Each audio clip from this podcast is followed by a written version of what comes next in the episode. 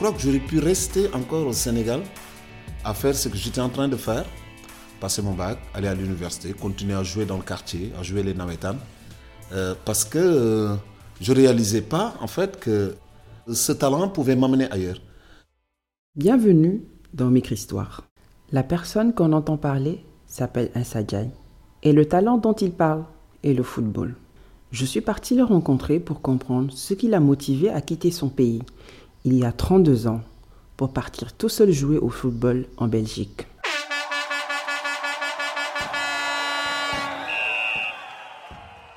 Ce qui m'a fait partir, c'était ni pour faire plaisir à des proches, mais il y avait juste un côté de mon amour du foot, parce que j'aimais le foot. Je ne réalisais pas que j'avais ce talent, mais j'aimais le foot. J'aimais le foot en point où euh, je voulais le pratiquer dans les meilleures conditions de pratique qui soient. Donc mon rêve de footballeur, c'était de pouvoir jouer sur des terrains en herbe de très bonne qualité, des ballons de très bonne qualité, pouvoir faire déplacements dans des bus de qualité, parce que le football au Sénégal, c'est ça qui me manquait en fait. Insa est parti du Sénégal dans les années 80, quand il n'avait pas encore atteint ses 18 ans. Même à son époque, c'était jeune. À l'époque, en fait, pour aller jouer au football en Europe, en partant du Sénégal, ça existait déjà. Le footballeur sénégalais qui partait en Europe, c'était déjà un footballeur accompli. Un adulte qui a déjà fait ses preuves ici, qui est déjà international et qui est facilement recruté. Euh, moi, je suis arrivé en Belgique en 89. Tout de suite après, j'ai réussi mes tests. Et le premier réflexe de mon club, c'était de dire à, on en veut d'autres. Et du coup, dans la foulée, je crois que sur les cinq mois qui ont suivi mon arrivée en Belgique, euh, j'ai eu à accueillir dans ce club-là pour venir faire des tests euh, au moins cinq joueurs. Il y en a quatre, ils n'ont pas réussi leur test, mais ils ne sont pas rentrés au Sénégal. J'ai dit, c'est dingue, l'immigration irrégulière, elle a commencé là. Sauf qu'aujourd'hui, c'est presque, je vais en Europe, arriver là-bas, je vais peut-être trouver un club. Donc il y, y a une différence. Je voulais savoir si d'autres personnes dans son entourage ont fait le même constat. À l'époque où il était joueur de football, les autres footballeurs étaient-ils aussi conscients que quelque chose d'étrange se passait? Je discutais avec un copain avec qui j'ai joué à l'époque, qui est aujourd'hui agent de joueur. On parlait de, joueurs de foot aujourd'hui qui sont vraiment accomplis. Hein. On parle de Dimitri Payet, son international français, il joue à Marseille et tout. Euh, en parlant de lui, sur des attitudes qu'ils ont, et à un moment donné, il me dit, mais Enzo, tu sais, les joueurs d'aujourd'hui, là, ils sont pas comme nous. Je dis, ah ouais, sur quoi? Il me dit, ils sont incrédules. Et ils croient tout ce qu'on leur dit. Ils ont de gros problèmes. Et, en fait, en réfléchissant à ça, ça m'a permis de revenir sur, mais qu'est-ce qui a changé sur ce jeune que j'étais de 17 ans qui voulait partir jouer en Europe et tous les autres copains qui étaient avec moi et le jeune de 17 ans d'aujourd'hui qui a aussi cette ambition d'aller jouer en Europe. Je crois que la principale différence, réside dans ce jeune de 17 ans, nous de notre époque, qu'est-ce qu'il a fait de ces 17 ans avant de penser d'aller jouer au, football? Moi, à 10 ans, ma famille ne pensait pas que j'allais devenir footballeur. Au contraire, euh, mon père, il ne voulait pas que je joue ici à un niveau élevé pour ne pas perdre mon chemin des études. Tous les autres copains, c'était comme ça. Aujourd'hui, l'enfant de 10 ans, sa famille rêve déjà de millions qu'ils peuvent leur apporter. Tu vois, euh, s'il a 18 ans et qu'il joue au football. Je pense que ça, ça a beaucoup changé sur la perception qu'on a de ce qu'est le footballeur professionnel d'aujourd'hui. Je pense que cette dimension économique, elle n'est pas seulement du fait du jeune lui-même, mais aussi de son entourage sur la perception qu'ils ont de ce qu'est la réussite. Je pense que c'est ça qui a changé. Sur aussi le modèle social qu'on a donné au Sénégal depuis plus de 20 ans.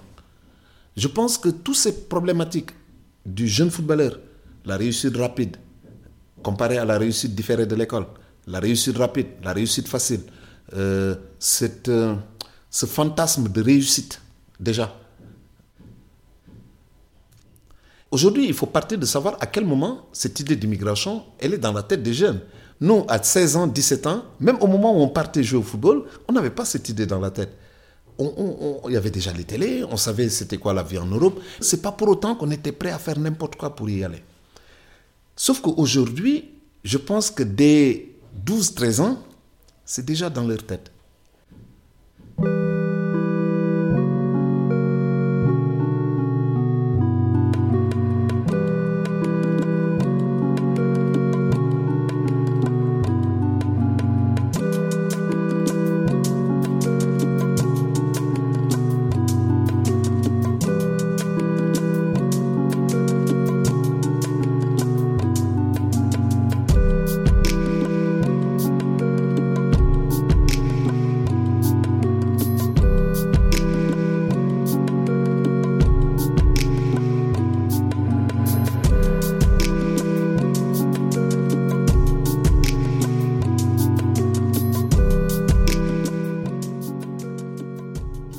Il me semble que contrairement aux jeunes qui rêvent de devenir le prochain Messi Mbappé, le jeune Insa rêvait d'autre chose. La gloire et le succès sportif ne l'intéressaient pas autant. Il était donc un talent international du football malgré lui. Parce que moi, quand je suis rentré au Sénégal, je n'avais pas un compte banque fourni, des voitures qui m'attendaient ou une villa qui m'attendait. hein. Moi, je n'ai pas eu cette carrière de footballeur. Très tôt, je me suis dit, bah, le football pour l'argent, pour la gloire, euh, c'est pas ça le football que je voulais. Mais j'ai encore envie de jouer au football et ça me donne l'opportunité de voyager. Et voyager, c'est apprendre. C'est rencontrer d'autres personnes, c'est rencontrer d'autres cultures. Ses nombreux voyages aux quatre coins du monde lui ont apporté beaucoup d'expérience. Mais le sport n'a jamais quitté ses pensées. C'est lors d'un de ces voyages qu'il a compris ce qu'il voulait faire. Utiliser euh, euh, le jeu comme vecteur pédagogique. Mais de partir des jeux qu'on connaît, hein, ça peut être du langabouri qu'on connaît ici, des jeux de l'épervier, jeux du drapeau, des choses comme ça, pour y insérer des messages de sensibilisation à destination des enfants. L'enfant en jouant va ressentir des émotions en fait. Et c'est à partir de ces émotions qu'on qu'on part avec lui sur une partie, sur une troisième partie du jeu pour l'amener vers ben, ce message éducatif, vers le développement de cette compétence et la prise de conscience en fait de cette compétence de vie. Mais on peut utiliser la logique interne des jeux sportifs pour vraiment introduire les messages éducatifs. Euh, mais c'est vrai que euh, après il y a la question des contextes. Insa a créé sa propre association qui s'appelle ASCAN et qui aujourd'hui met en œuvre plusieurs projets qui utilisent le sport comme vecteur d'éducation. Il a pu s'associer à des ONG internationales également, comme Play International, en les aidant à poser les premiers pas dans son pays, le Sénégal, et à s'adapter au contexte local. Euh, Play, à un moment donné, avait des craintes avec euh, le football au Sénégal. Ils avaient peur que, tu vois, s'il y a du football à côté, que notre animation ne passe pas. Moi, je leur dis, mais nous, on va, on commence les animations, il y a des gamins qui étaient en train de jouer au football, ils arrêtent leur foot, ils viennent. Mais parce qu'ils savent qu'ils vont encore jouer au football. Mais que cette animation est différente. Pourquoi? Parce que c'est des jeux ludiques. Donc, les enfants, ils se rendent compte que, ben voilà, autant au foot, on s'amuse, et pas toujours, parce que 11 contre 11, euh, surtout au niveau jeune, il y en a 7 qui touchent pas le ballon. On court toujours dans le stade. C'est toujours les meilleurs qui ont le ballon. Alors qu'ici, dans le jeu, le jeu est fait de telle sorte que la posture de l'animateur est telle que tous les enfants doivent participer. Et ils se rendent compte que dans ce jeu, ils sont mélangés avec les filles. Donc, du coup, au niveau émotion, c'est différent euh, des émotions du foot. Il n'y a pas de souci de performance. Tu vois, l'enfant qui est bon ou qui est pas bon, il n'est pas gêné. Très vite, il se rend compte que lui aussi, il a sa place.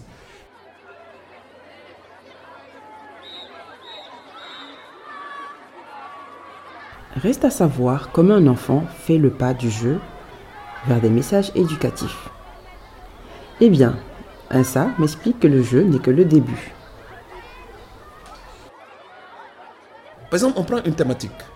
Ça peut être l'immigration irrégulière, nous on le faisait avec le palu ou avec l'école. On fait rencontrer les enfants par des spécialistes de ce domaine. Les enfants les écoutent, eux, ils leur parlent. Mais nous, ça ne nous suffit pas. Les enfants, ils prennent note, on prend des notes avec eux. Et après, on fait rencontrer les enfants à des groupes pairs, donc des jeunes communs. Et ils débattent ensemble sur la thématique, avec toutes les idées reçues qu'ils peuvent avoir. Mais toujours encadrés par des professionnels. Et nous, on utilisait l'image. Donc, toutes ces rencontres sont filmées. Mais nous, dans toutes ces rencontres, on a notre groupe d'enfants qu'on veut sensibiliser. Et donc, enfants qui sont dans le programme. On fait ces rencontres avec des professionnels, rencontres avec des groupes de pairs. Euh, et à partir de là, On filme tout ça et avec notre groupe, on leur dit maintenant on va faire un montage. Donc, un travail de synthèse de qu'est-ce qu'il faut retenir ou pas retenir? Quand les enfants ils ont fait ce travail de synthèse, aidés toujours par les encadrants, les animateurs, on va en retirer déjà eux ce qu'ils ont pensé que c'était important. Des fois, ils peuvent penser que ça c'était important, qui est en fait une idée reçue. Donc le travail d'encadrement, il est là pour bien euh, cadrer. Et à partir de là, les enfants, la synthèse qu'ils vont en tirer, c'est pas une synthèse qu'on a faite pour eux, c'est qu'on a fait avec eux. Et du coup, ils peuvent euh, s'y reconnaître dans ces messages-là. Et parce qu'ils se reconnaissent dans ces messages-là, eh ben, ils vont les porter. Et là, les enfants, ils vont aller vers les adultes dans leur quartier pour parler de cette thématique avec eux. Et eux, de ce qu'ils en ont retenu, et ben forcément d'avoir balayé aussi toutes les idées reçues qui souvent venaient des adultes. Et donc, il y a vraiment cette démarche de aussi intergénérationnelle. Que là, c'est les enfants maintenant qui portent le message et qui vont vers les adultes pour en parler.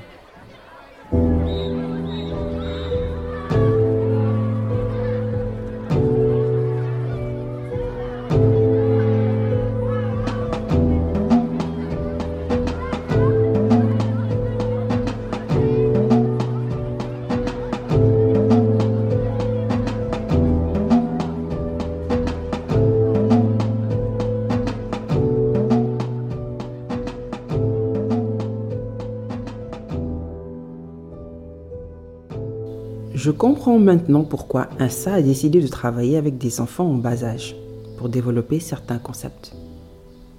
Mais je me demande aussi, quelle est sa relation avec ces jeunes adultes, hommes et femmes, qui sont dans la phase de leur vie où ils aspirent à voyager? Quelle est sa position? J'ai eu à faire un constat qui, m'a éclairé sur euh, ce qui est recherché dans cette immigration irrégulière, nous, on a eu un jeune, enfin un jeune, c'était mon frère. On est sur le programme, on a des partenaires, Sport sans frontières, il y a des copains qui viennent régulièrement ici. Et lui, il est sur le programme comme animateur. Et à un moment donné, un de mes copains, donc en France, dans l'ONG, m'appelle, il me dit, ouais, mais il y a ton frère qui m'a envoyé, qui m'a appelé là, il voudrait que je lui trouve une invitation pour venir en France parce qu'il va aller rejoindre ton autre frère qui est déjà en Italie. Je dis, ah oui euh, Sur le coup, je dis, ben, laisse tomber, ne fais pas cette invitation parce que je sais qu'il est parti pour faire de l'irrégulier. Et à mon frère qui était déjà dans le programme, je lui en ai pas parlé. Le programme se développe. Mais avant ça, il avait arrêté l'école peut-être en quatrième collège, il traînait dans le quartier, il rêvait de football lui aussi, euh, il faisait rien. Et donc forcément, dans le quartier, on, les voyait comme ces jeunes qui traînent ici, qui passent tout leur temps à fumer, qui font rien.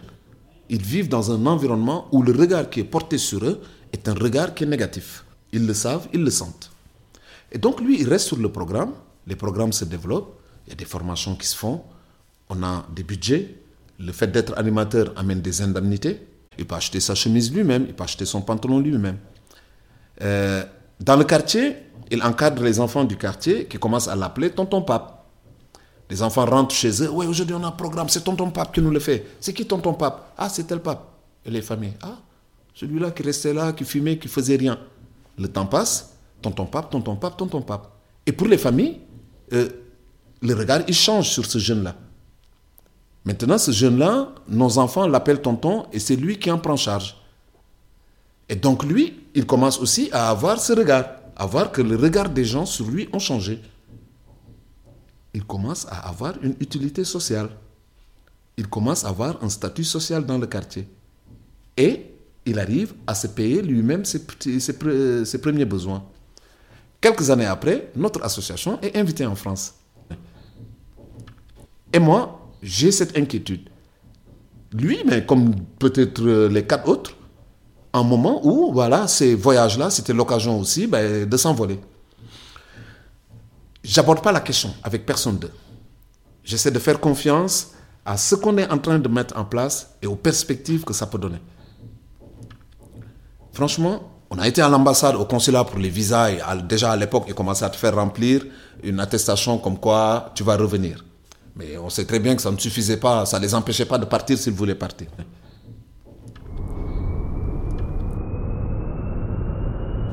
On est parti en France 10 jours. On a fait 10 jours. Tout le monde est revenu. À aucun moment, ça n'a traversé à l'esprit de personne de rester là-bas. Et donc lui, il est revenu. Alors qu'il y a un an, deux, il cherchait à partir de façon irrégulière. Là, il avait une opportunité pour y aller. Mon frère était en Italie, il pouvait aller le rejoindre. Ça n'a pas traversé son esprit. Ça, c'était en 2007. Aujourd'hui, avec le projet EJO, il fait partie des salariés. Pour dire aussi notre démarche de dire, oui, prenez le temps de croire que ta réussite, elle est ici. Et ça, si lui devait donner un conseil à des jeunes Sénégalais Guinéens ou Gambiens qui rêvent de devenir de grands footballeurs internationaux. Quel serait-il? Le message, c'est euh, si vous avez la chance, trouvez un formateur ici qui connaît le football européen et qui connaît la vie européenne. D'abord, celui-là, il pourra vous dire déjà si vous êtes talentueux. Si vous avez du talent, il pourra vous dire votre talent, ce sera pour quel niveau de football? Parce qu'en Europe, il y a beaucoup de niveaux. Sauf que tous les jeunes ici qui rêvent de football, ben, ils rêvent de Neymar, ils rêvent d'être Mbappé, ils rêvent d'être Messi. Mais ils en sont très loin. Donc le message, je pense que c'est ça. Et le dernier message, c'est, il n'y a pas que le foot dans la vie. Moi, ça, je le sais. Mais je l'ai toujours eu dans ma tête, moi. Je pense que c'est ça qui m'a sauvé. C'est de l'avoir toujours eu dans ma tête. Il n'y a pas que le football dans la vie. Donc, le temps que vous jouez au football, Dites-vous que sur ce temps-là, si vous n'apprenez pas les choses que votre âge vous prédispose pour apprendre à ce moment-là, ce sera très difficile de l'apprendre après. Le sport n'est pas finalité, mais c'est un bon vecteur d'éducation. Quand je jouais au football, à un moment donné, le football n'était pas ma finalité, mais c'était un bon vecteur d'apprentissage de la vie. C'était un bon vecteur de voyage.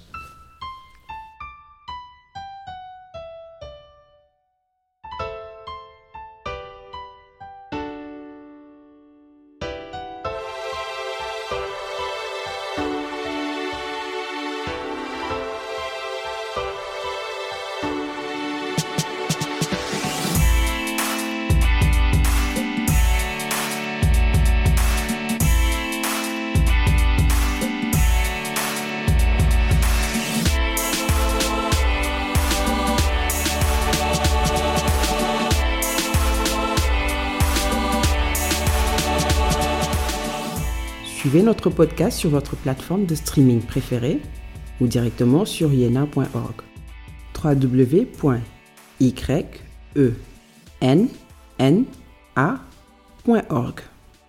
Ce podcast est réalisé par l'OIM et financé par le gouvernement du Royaume-Uni.